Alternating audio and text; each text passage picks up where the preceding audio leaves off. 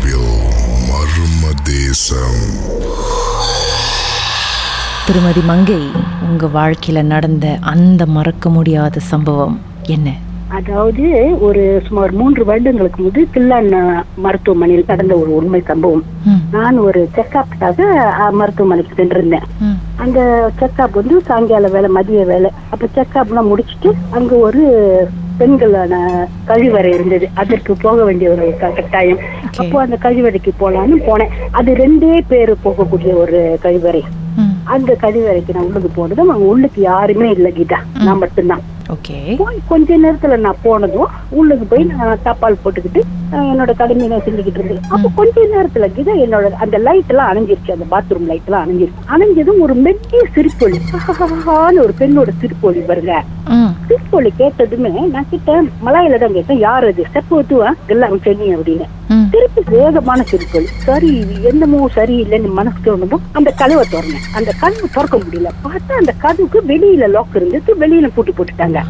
பூட்டு ஆஹா. போட்டதும் நான் தட்டுறேன் தட்டுறேன் தட்டுறேன் கீதா. அவருமே வரல. ஒரு அஞ்சு நிமிஷம் இருக்கும். நான் வந்து தன்னார்வர் படியில இருந்தனால அந்த பயிற்சிக்கெல்லாம் நான் போயிருக்கேன். ம். போயிருந்தனால எங்களுக்கு எப்படி ஒரு ஆபத்துன்னா தற்காத்துக்கணும்னு சொல்லியிருக்காங்க. அப்ப நான் என்ன செஞ்சேன்? பழம் போட்டு மட்டும் எட்டி உதச்சிருக்குது அந்த கதவை. எட்டி உதச்சதும் அந்த கதவு தன்னால உடைஞ்சு வந்து வெளியே விழுந்துருச்சு. விழுந்து சாப்பினி மைன்ஸ் சரியா ஜகு ஜகு அப்படின்னு.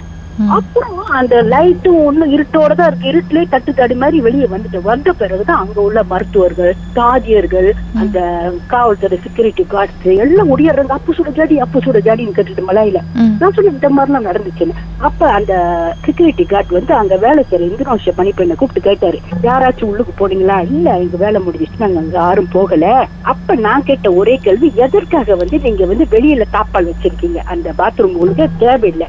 நான் பரவாயில்ல வந்துட்டேன் இதே ஒரு வயசானவங்களா இருந்தா ஒரு கர்ப்பிணி பெண்ணியா இருந்தா இல்ல இருதய வியாதி உள்ளவங்களா இருந்தா என்ன இருக்கும் ஆமா தவறுதான் அப்படின்னு சொன்னாங்க. நான் சொன்னேன் இந்த மாதிரி ஒரு அழகா பெண் சிரிக்கிறாங்க லைட் எல்லாம் அடைச்சிட்டாங்க கேட்டா பதிலே இல்ல அப்படின்னு. ஓ மன்னிச்சுக்குங்க அப்படின்னாங்க. ஏன்னா அது ஒதுக்கு பரமா உள்ளுக்கு இருக்குது பாருங்க பெரும் மத்து பண்ணல அந்த பாத்ரூம் வந்து. அப்புறம் நான் என்ன செஞ்சேன்? இது வந்து இப்படி இருக்க முடியாது. நான் போய் மேல அதிகாரிகிட்ட புகார் கொடுத்தேன். அவங்களும் சொன்னாங்க நாங்க நடவடிக்கை எடுக்கிறோம். அப்புறம் அங்க உள்ள காவல்துறை ஒண்ணு அதுக்கு புகார் கொடுத்துட்டு இந்த விஷயத்தை பத்தி நான் பத்திரிகையில கூட போட்டிருந்தேன்.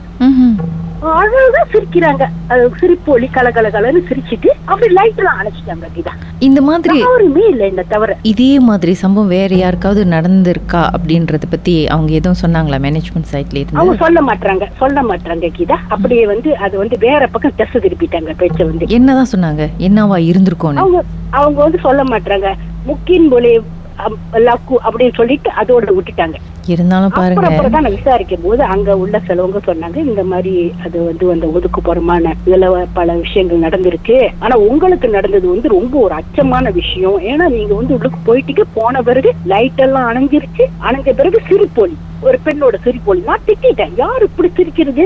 அப்படின்னு கதவு திறக்கிற திறக்கவே முடியல. வெளியே போட்டு இருக்கு போட்டோம் வெளியே பூட்டி போட்டுட்டாங்க. ஏதாவது. ஒரு மனசால பண்ணிருக்க கூடுமா? அங்க யாருமே இருக்க வாய்ப்பு இல்லைன்னு சொல்றாங்க கீதா. ஏன்னா அந்த குறிப்பிட்ட படிப்பெண்கள் தான் அங்க வருவாங்களாம். அது பெண்கள் கழிவறை வந்து அது வந்து வேற யாருக்கு வர வாய்ப்பே இல்ல கீதா. சிசிடிவி எதுவும் செக் பண்ணாங்களா? அப்ப அதுக்கு வந்து ஒதுக்குப்புறமா இருக்கிற? அங்க சிசிடிவி இல்ல.